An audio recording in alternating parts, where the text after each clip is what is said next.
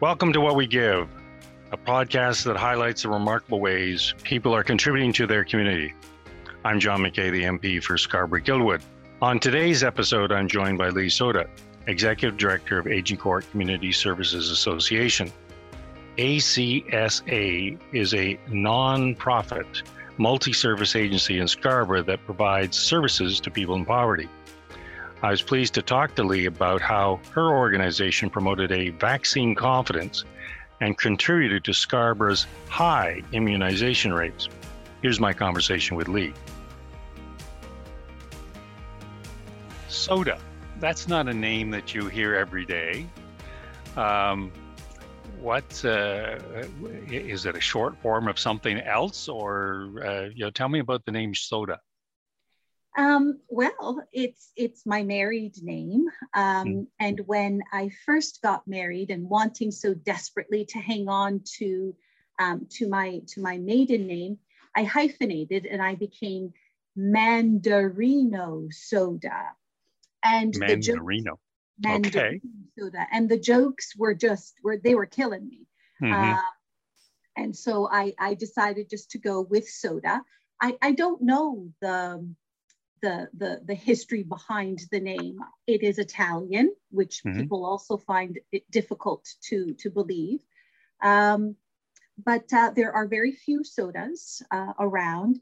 And as I understand it, there was a, uh, a, a punk band in the seventies that uh, were quite out there, and the lead singer uh, was named Frank Soda, which happens to be the same name as my husband.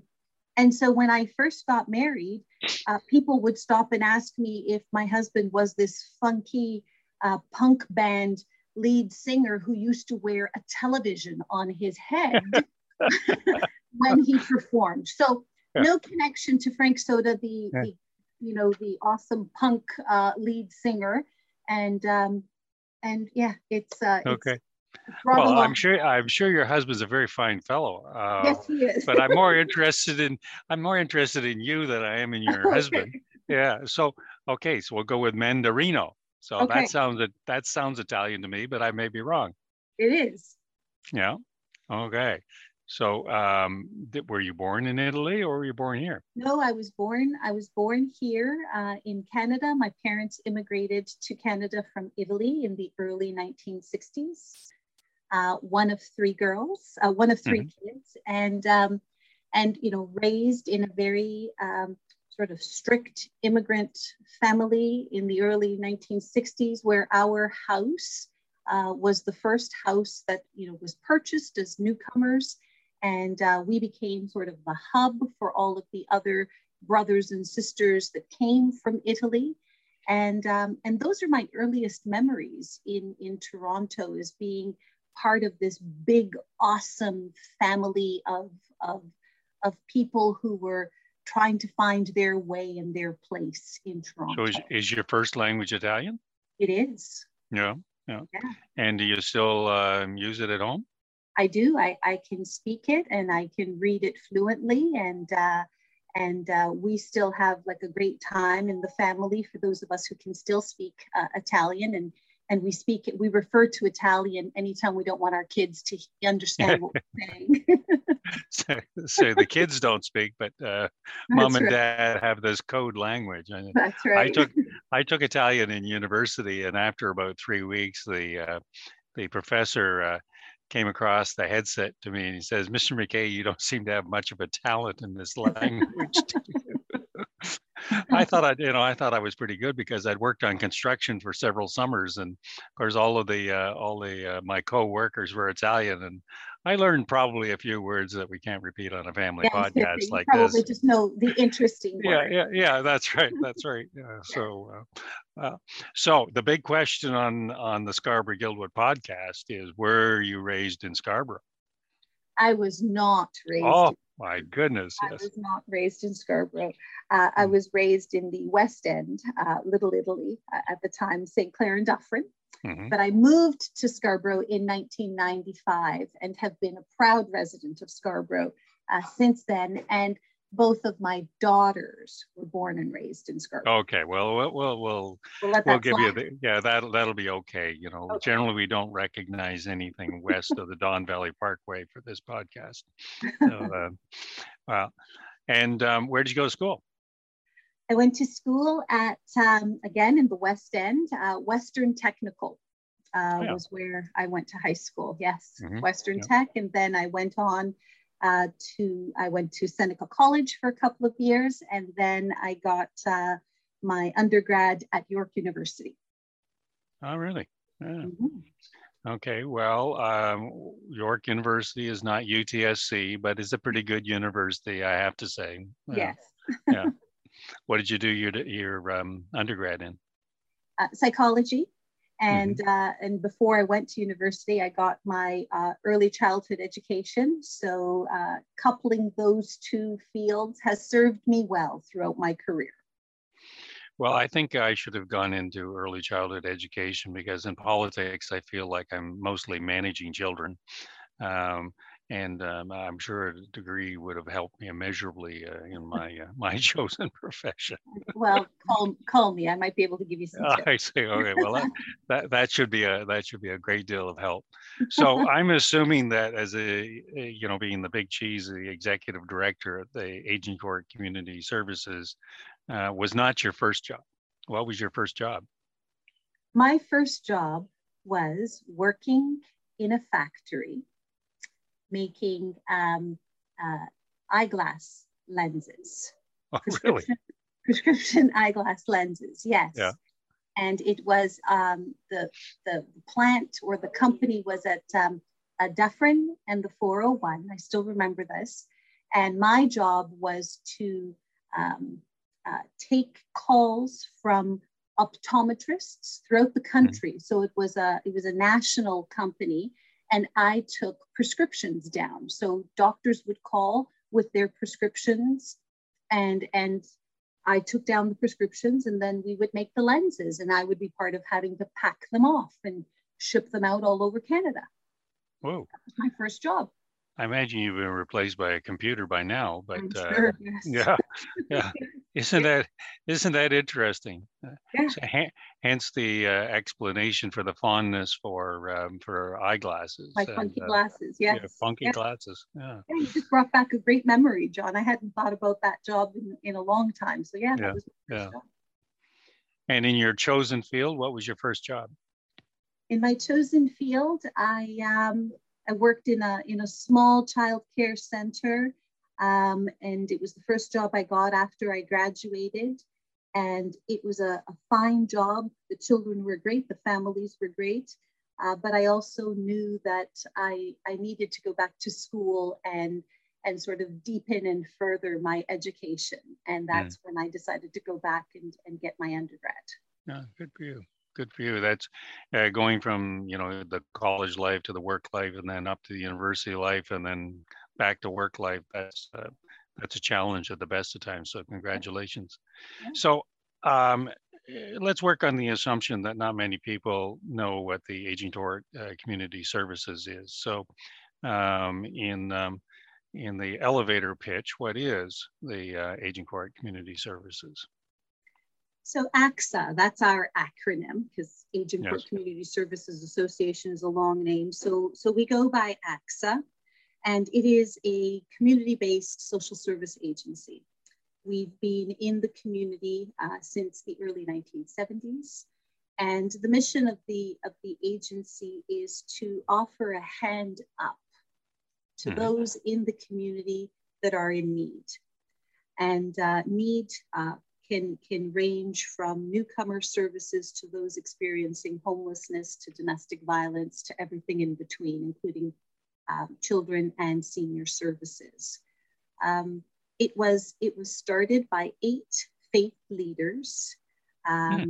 in, in the community in the early nineteen seventies, uh, with each one of them recognizing that the uh, Scarborough landscape was starting to look different.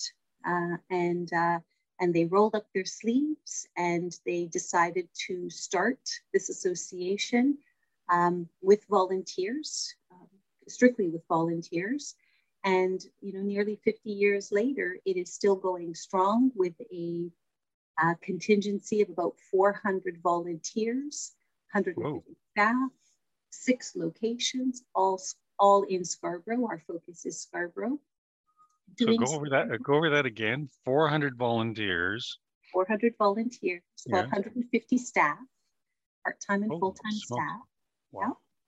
Uh, with six six locations throughout Scarborough. Uh, our work is focused in Scarborough.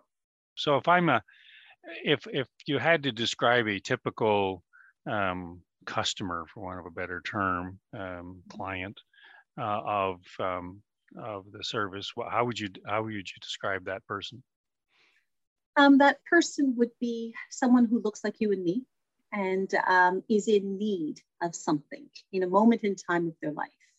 Uh, whether that is a newcomer making uh, our great city their home and in need of settlement services or English classes, or helping them find a school for their kids, or helping them to find a new home for their families as they settle here.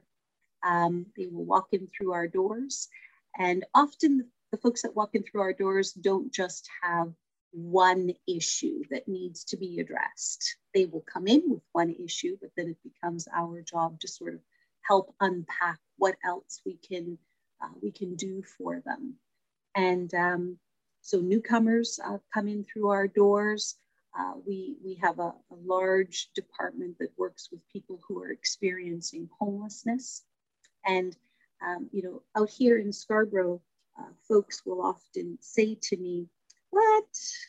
Homelessness in Scarborough? No, no, that's that's a downtown issue," or it's a belief that it's mostly a downtown issue. It just looks a little different mm. in Scarborough. Yeah. Um, so so we we also help to um, find permanent homes for those that are struggling with homelessness, uh, either living rough outside or perhaps couch surfing and don't have a permanent address. Um, we have uh, a, lo- a large number of programs for children and families. Uh, and, and I would say that most of our clients are, are our new to, newest citizens to this city. So a lot of mm-hmm. newcomers, I'd say upwards of seventy percent of our, of our, um, of the folks that walk in through our doors are newcomers. Now, uh, Agincourt generally, uh, but Scarborough to a lesser extent has a significant Asian population. Um, is is your clientele um, significantly Asian? I wouldn't say so. I, I would say that perhaps when I first started with A C S A, that was the case. But I think that um, certainly over the last decade, um, the face of our clients is very diverse, very multicultural. Uh, certainly, Uh, we serve a lot of, uh, of the Asian population, but we also serve a large number of South Asians um, and, and you know, various other demographics. So it is, it is very diverse. Mm. Um, you said it was started by eight faith leaders. Um, are they still involved? Um, their, their faith, their churches are still involved. Uh, mm-hmm. But the, the good folks that uh, that started uh, back fifty in, years ago might not be active. Yes, ago, yes. Yeah. Uh, not so much, not so much. Yeah. Mm. But uh, but so what are the what are the what are the churches that are involved? So uh, well, this is a great test. Um, I, I don't think I'm going to to include all of them because memory will not serve me well. But certainly there is Knox United Church. There is Knox Presbyterian Church.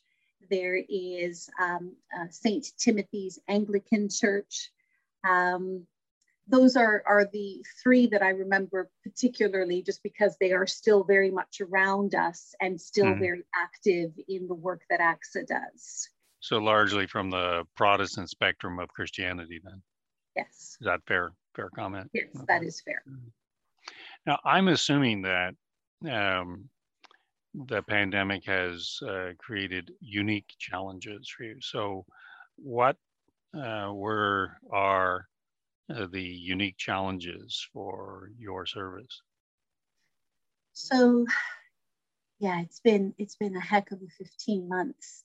Um, so certainly when the pandemic uh, hit last March of twenty twenty and everybody or everything shut down in this great city of ours. Um, I was in a staff meeting. It was the leadership, leadership team of A C S A that was meeting on that Friday before the, um, the schools were about to go on their um, March break. And um, we got word that uh, March break was being extended by two weeks. That's sort of how it, it came to us.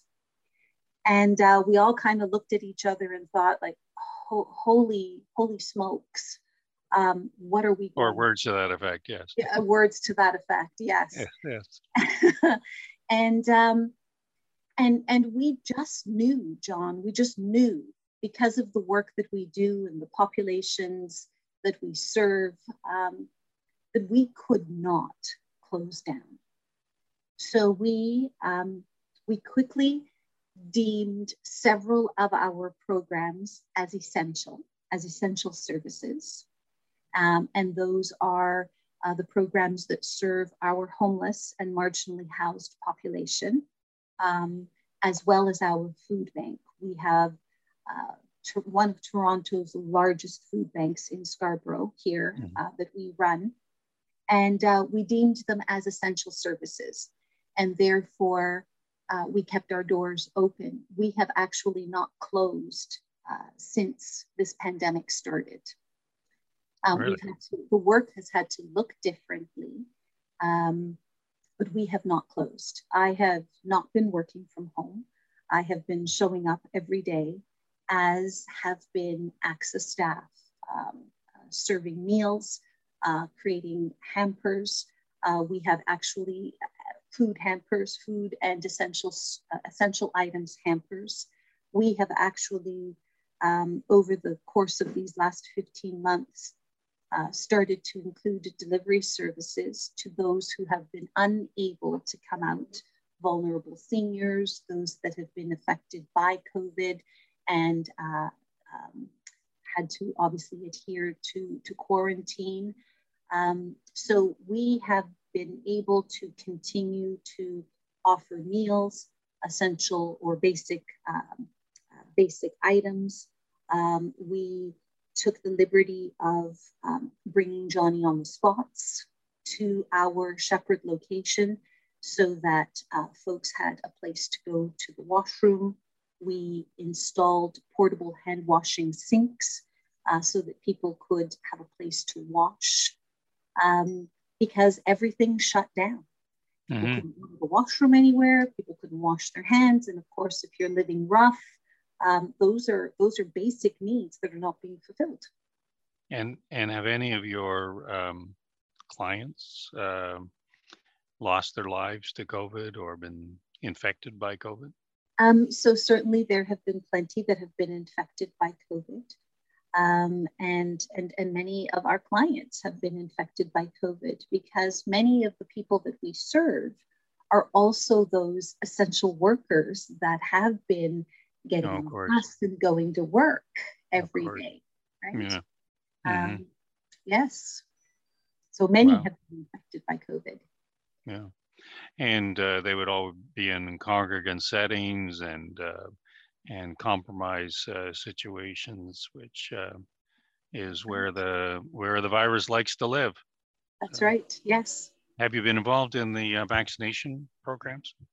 We have been heavily involved in the vaccination rollout. Uh, so we are one of the partners at the table with uh, Scarborough Health Network, along with other community-based agencies and um, health providing agencies. And um, we have teamed up with the Center for uh, Immigrants and Refugees Healthcare, which is located right across the street from us. And we have been teaming up with uh, Doctor Paul Colford's team to um, to host vaccine clinics three times Paul, a week. Paul's dynamic, isn't he? Oh he my goodness. is dynamic. He, I'm a big he fan. He is a one-man show, that guy. Wow. He is. He is. Yeah, I'm a big yeah. fan. Force of, of nature. Yeah. Yep. And so we have teamed up with Paul and his team and, of course, Scarborough Health Network. And, um, you know, our our hashtag is vaxxed to the max. Uh, you know. Good line. I like that. Yeah. And yeah. Uh, and so we have um, you know, we have really shifted uh, so many uh, or, or, or a lot of our program and a lot of our messaging uh, to include the message of it's important to uh, get out and get vaccinated. And um, we have been part of focus groups to try to understand, um, you know, what are some of the barriers that are still um, not bringing people to those vaccine lines or to the vaccine clinics. We have tried to, uh, we are part of the educating of, you know, making sure that people understand, you know, why it's important to get vaccinated, uh, dispelling the myths of, you know, that we all know are out there about vaccines. Mm-hmm. And, um, and so, yes, it's it's been a big part of what we have been doing over the last several months. So I, I kind of live on the periphery of the Scarborough Health Network because Liz Buller has been uh, quite gracious in um, including the elected officials in um, fairly regular briefings. And my impression, and it'd be interesting to hear your impression, my impression is that Scarborough Health Network has really upped its game, um, that in some respects, uh, Scarborough didn't do that well in the first wave with uh, congregate settings, particularly in long-term care settings, um, got clobbered, and a, a lot of people died, possibly, arguably unnecessarily died and unnecessarily got sick, but we'll leave that for another day. But and the second wave and the third wave and possibly now the fourth wave, um, the Scarborough Health Network has acted as a uh, facilitator slash coordinator, and the, the entire community has kind of rallied around to uh, drive down or flatten the curve and drive down the infection rate. Um, I'd be interested in knowing whether you think that observation is correct. I absolutely think that that observation is correct. Um, I, I think that what Scarborough, the Scarborough Health Network has done and continues to do um, is to understand that there are community-based agencies, entities like A C S A that has longstanding uh, relationships and deep, deep roots in the community. Um, that we had to be brought on board. We mm-hmm. uh, in the community had to be part of the conversations and part of the work at getting messages out and in collaborating with us who have these relationships in the community. And the strategy uh, and the tactics. Absolutely, absolutely. Yeah. And so I think that they have been just really excelling in that. And, you know, I have heard on many, many occasions from the folks that we are working with, the Scarborough Health Network, um, that they understand how the leveraging of these connections in community, these relationships in communities are really of great benefit. Um, and, and being able to have those boots on the ground Um, with, with having residents in the community, again, with those trusted relationships, doing the outreaching, doing the knocking on the doors and dispelling the myths and giving out information and uh, working with us, with Scarborough Health Network, to figure out where are the best places mm-hmm. um, to have vaccine clinics that are convenient, that are close to home, that are in Um, locations that people trust and are comfortable going into, uh, working with faith leaders and with organizations like A C S A and having them in our spaces, again, so that we can support the vaccine clinics with our staff, with our volunteer, who are trusted entities to families and to individuals who might otherwise not be comfortable going to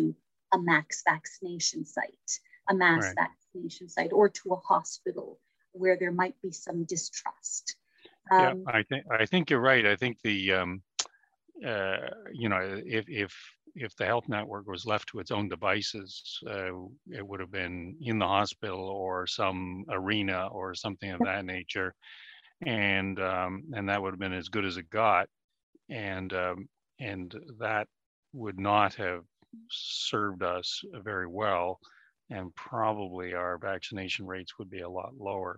I've, I've noticed that a, a number of the postal codes have, um, well, I would say more than half of the postal codes have exceeded the Toronto average, which indicates to me that um, the message has been received and uh, and executed upon. And uh, I think um, people like yourselves uh, are, like yourself is um, to be credited with that. So. And, and, and they are really using um, the data to drive, right. you know, where the next vaccine clinic um, it needs to be held, and really using the data in those postal codes that, you know, aren't really moving as much as some of the others uh, to really have them be informed of like, what else, what else, right? right? So um, yeah, we got, we've got kind of the, uh, if you will, the low hanging fruit. That's right. Um, and um, now we're, Now we're into a bit of a grind to get the the, uh, the the final numbers up to, I would say, plus eighty, uh, eighty-five, ninety percent would be, I guess that's a fantasy land, but still, it, w- it, w- it would be really nice to do. We're going to keep trying. Well, and and that's all you do. I It reminds me of a conversation our, our four one six caucus had with the Prime Minister. Oh, I guess this was April, somewhere in there. In any event, um, it had to do with the uh, distribution of the the, the doses, and uh, and the point I, I was asked to speak on behalf of, if you will, the eastern side of Toronto, and uh, the point I was making, and the Prime Minister um, accepted quite readily, was that why would you bring the fire hose to where the fire's not? Um, And uh, and so the redistribution needs to be rethought from a per capita to uh, putting the, putting the doses most available to where the uh, the congregant settings are, but also where the greatest likelihood is of um, of transmission. And um, uh, uh, you know, I, I like to think that our four one six caucus had a lot to do with a bit of a, a change in mentality. And uh, those those decisions work together. So interesting, um, interesting um, exercise in applied politics. Yes, so, yes. Yeah. You know, so thank you for that. And final one final question before I let you go. Um, why do you do what you do? Because when you find uh, something that doesn't feel like work, and it's more about passion and um, feeling and knowing that you're making a difference, um, it, it keeps you it keeps you going.